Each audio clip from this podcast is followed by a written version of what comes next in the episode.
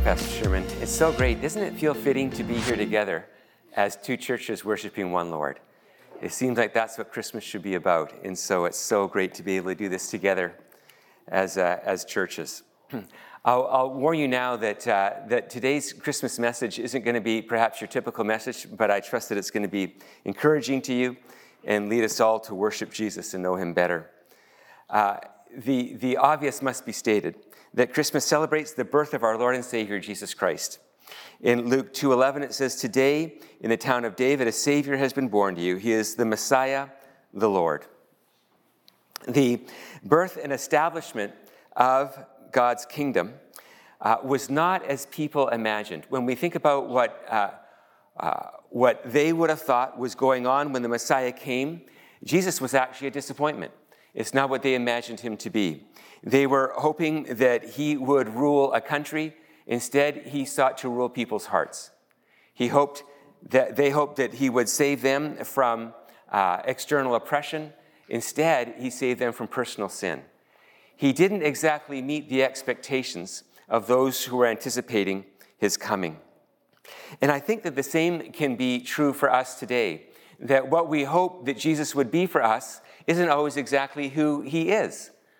That uh, we think that perhaps our problems are about Ottawa or about our bosses or about something other than our own hearts.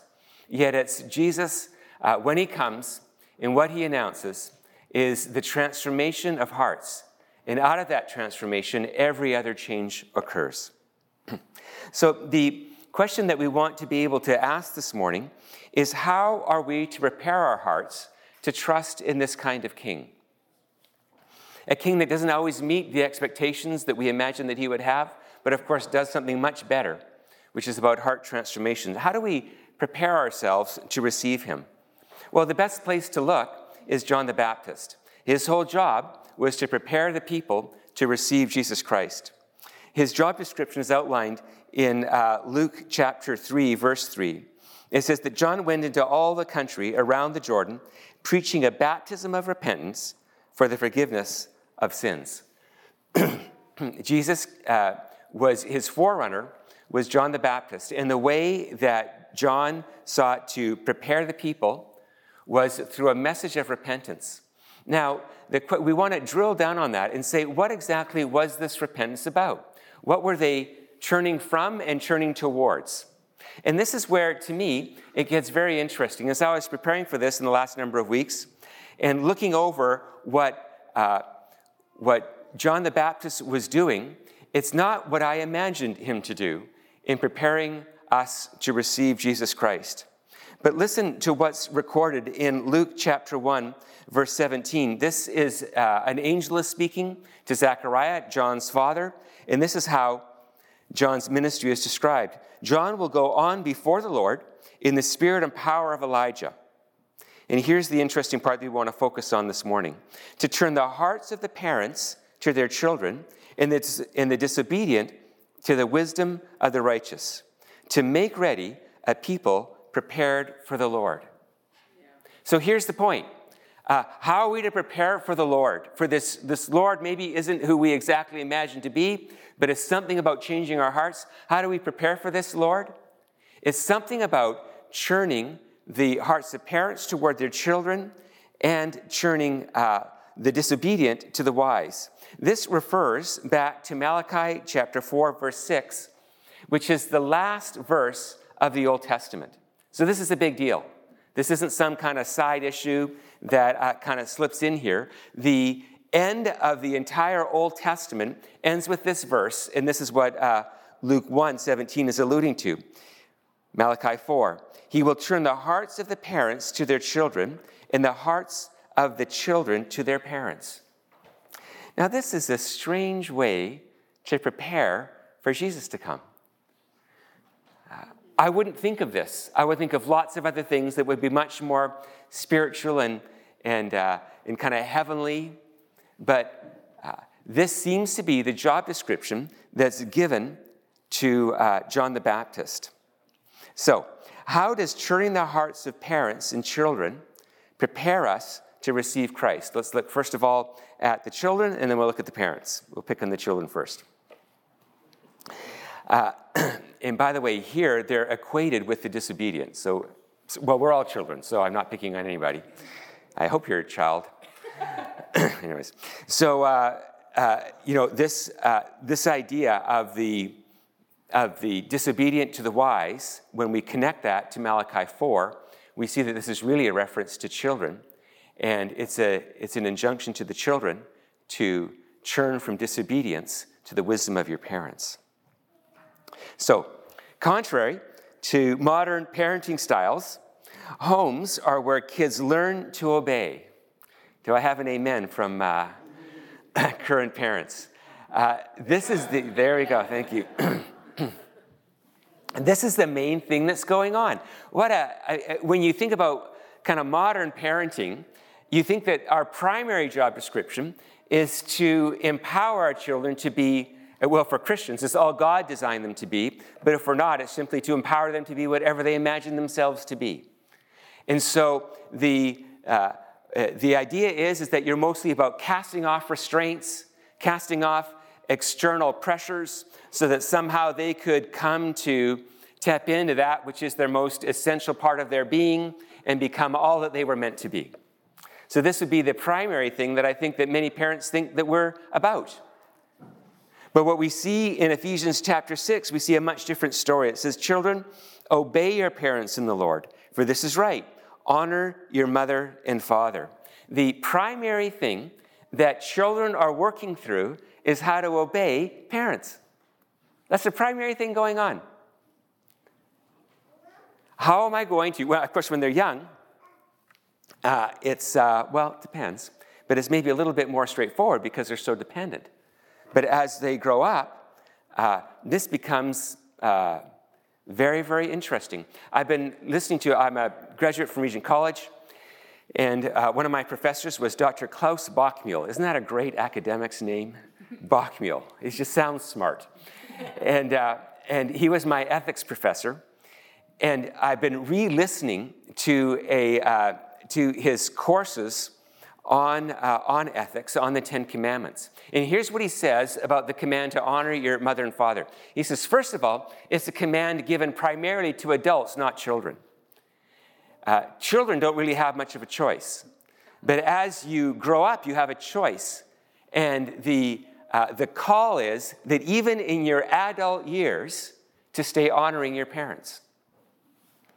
The other interesting thing that he said was that the, uh, this fourth commandment is actually an overlap between the first commandments, which is all about our relationship with God, to the second set, which is all about our relationship with one another, that this honor your mother and father is in between the two.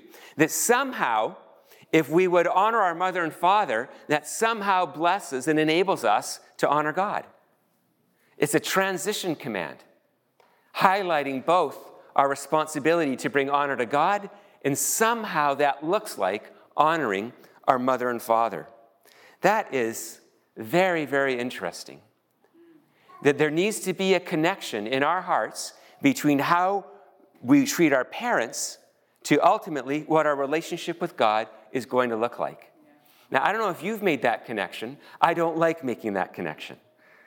I, I remember the way that I, I, would, I would treat my mother, especially in my teenage years. Get this uh, my, my mother would sometimes drive me to school if I missed the bus or had a doctor's appointment. I mean, it's just so embarrassing to say this out loud. But what I would ask her to do is I would ask my mother to drop me off two blocks away from the school. I was so embarrassed to be seen with her. I would just drop me like over there, and then I'll, I'll just walk as if I walked all the way here. And I, that, I mean, that's the least of what I did. But uh, there is, in the Bible, a profound correlation between our relationship with our parents and our relationship with God. There are two things that children need to learn. The first is a heartfelt obedience. It's one thing to do what you're told, it's another thing to want to do what you're told. And I remember uh, as I grew older, I developed opinions and I had ideas about things. And I would run these things by my mother. My father passed away when I was a teenager. I'd run these things by my, my mother, and she would disagree with me. And uh, uh, my mother passed away during uh, the pandemic. But just to give context, she, has, she never touched a computer. She, she has no idea about any kind of technology. She's a little bit older than I am, obviously. And so I, you know, I'm enlightened because I live in a technological society. And, uh, and I would explain to her, you know, my opinions, and she would just disagree. And I would have to wrestle through uh, lots of reasons why I shouldn't listen to her. Lots of reasons, profound reasons, in fact. I have a theological education. She doesn't have any of that. She has her grade 10.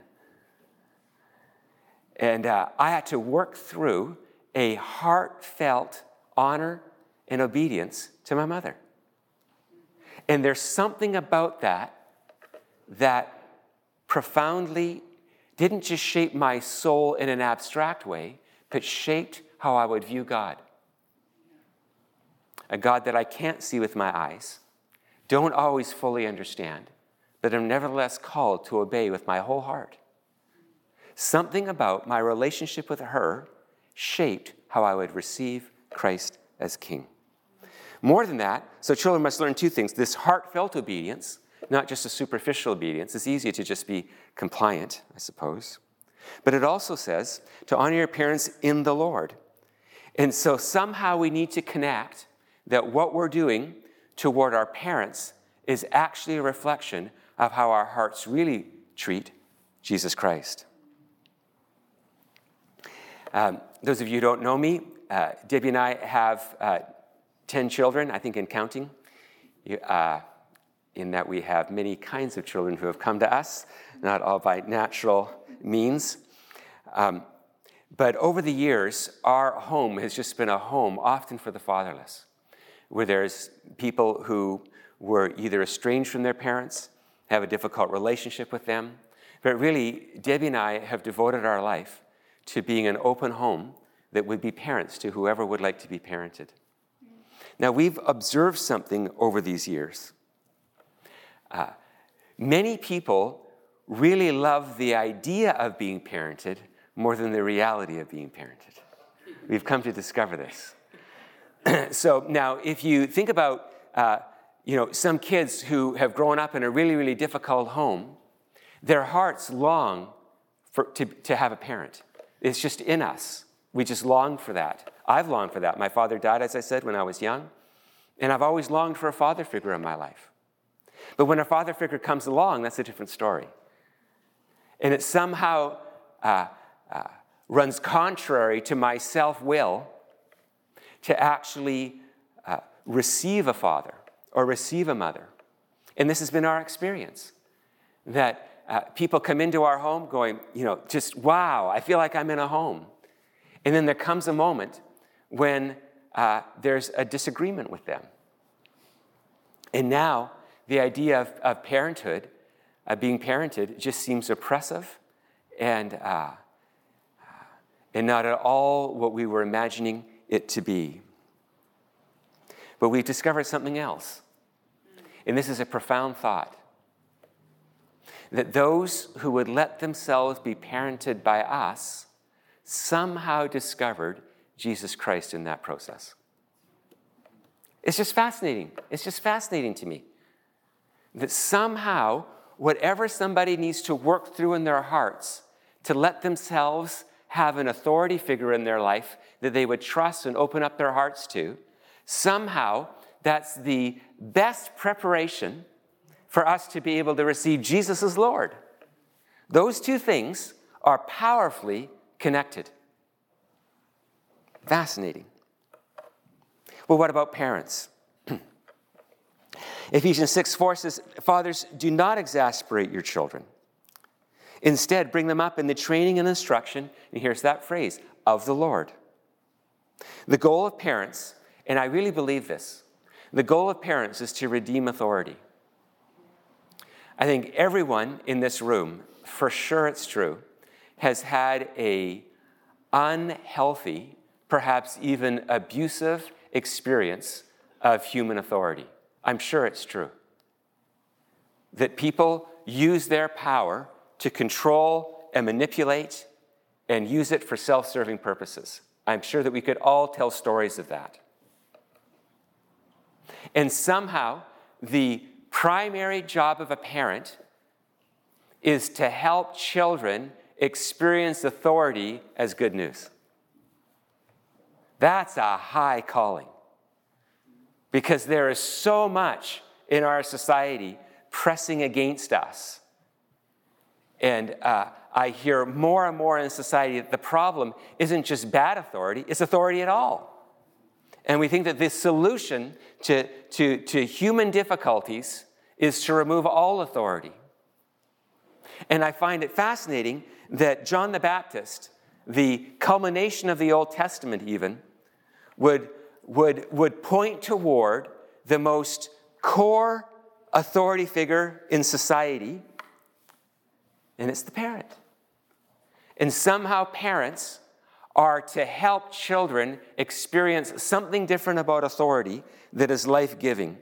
And we do this, first of all, by not exasperating. Exasperating simply means to force, or dare I say, nag. That the power that we have is not imposed. It's not simply because I'm bigger and stronger and louder or whatever, and, and you know, we pay the bills. It's none of that. It's something about hearts. we don't exasperate our children by loading, loading them down with laws that are mostly self serving for our purposes.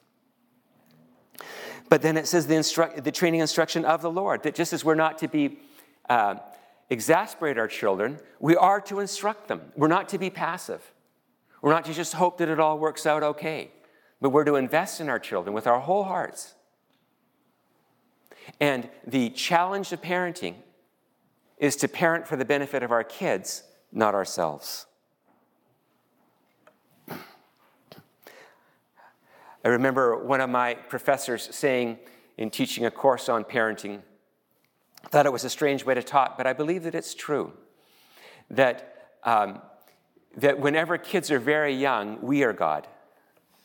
That uh, very, very young children don't have the capacity to, to imagine worship a God they can't see. And so, to young children, uh, we are God in a sense. And research has shown time and again that people's experience of their parents is the primary lens through which they view God. It's a high calling. So, how do we do this? Deuteronomy 6, verses 5 to 7, gives a, gives a powerful call to parents. it begins with this Love the Lord your God with all your heart, and with all your soul, and with all your and with all your strength. These commands that I give you today are to be on your hearts. Impress them on your children. Talk about them when you sit at home, and when you walk along the road, and when you lie down, and when you get up. Uh, there's, uh, how do we do this? The first thing that parents need to concentrate on is their own relationship with God. To love God with all your heart and soul and strength, to love Him. The best gift that we can give to our children is our love of Jesus. Not how perfect we are, not our profound wisdom, of which we have lots. It's our love for Jesus. Our love for Jesus. Not simply our sterile commitment to obedience to Him, but our heart devotion to Him and our obedience coming out of that love and affection. and then we just talk about the one who we love the most Jesus. One of the things that, um, that I uh, have done with my boys, uh, I have to figure out other ways with my girls. But one of the things that I do with my boys is we go mountain biking. I love mountain biking. and uh, so they couldn't help it, but they were brought along into my hobby. And, uh, uh, but this is how it works for me. I was intentional. I would pick trails to ride in which we could ride up together, side by side, to talk.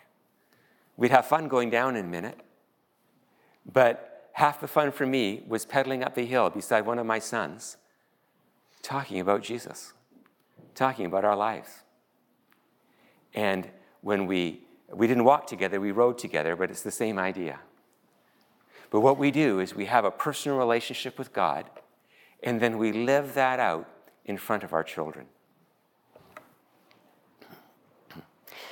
And we share about how His love and His power have transformed us and how it's good news. I just think what a great job description to have. I don't know about you, but I always feel insecure as being a parent. I just never feel good enough, I you feel wise enough or godly enough, uh, committed enough, or whatever the, the enough is. I can love Jesus in front of my kids. I can do that. And as I love Jesus in front of my kids, there's something about uh, uh, their image of who He is becomes transformed through that relationship. So, in conclusion, it's true what you hear in, uh, in secular media today. It's true that Christmas is about family. But maybe it's about family not in the way that we imagined. That as we, the, the, uh, the call that God gives to families is that as we, uh, as uh, we churn toward Jesus by churning toward our parents and children, we turn toward Jesus by turning towards our parents and children. So let me ask you in this Christmas, this special Christmas, how can you turn your heart towards your parents and children? How can you do that? What would that practically look like? What would it look like to honor your parents, whether they passed away or not? What would it look like to, uh, uh, for parents to, to turn their heart toward their children? Turn their hearts. What would that look like? And as we work that through, we're turning our hearts toward Jesus. That's what the scripture talks about. Matthew 25, 40 says that what you do to the least of these, you've done to me also. Maybe the least of these is our, is our parents or our children. But whatever we do to one another, we do toward Christ. I find it interesting the disappointment that the original followers of Jesus had, that they were expecting a king to conquer Rome, and instead he conquered their hearts. I can imagine their disappointment. What's fascinating to me is that Jesus actually did conquer Rome. That he conquered Rome, it was about, took about 300 years. But he conquered Rome without ever having his followers lift a sword. How do you conquer the most powerful empire at that time? How do you do that? You do that by helping people have a new heart relationship with God and with one another.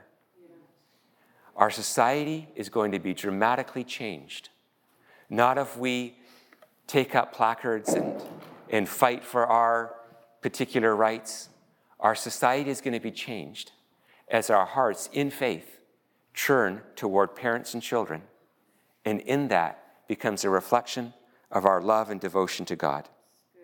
Christmas is more than sentimentality. It's a time for us to purify our hearts, to clarify Jesus is Lord, and to work that through in the context of family. I'd like to pray for us if we can invite the worship team, otherwise known as my son and daughter, to, uh, to come forward. Father, we thank you for giving us such a concrete way to prepare for the coming of your son. It's not some abstract climbing a mountain to be alone. It's engaging in the most intimate and vulnerable relationships, human relationships that we can experience, drawing close to our parents, drawing close to our children. Thank you that that is the seedbed in which faith and love toward you is fostered. And so I pray for our hearts that there would no longer be a division between parents and children and you.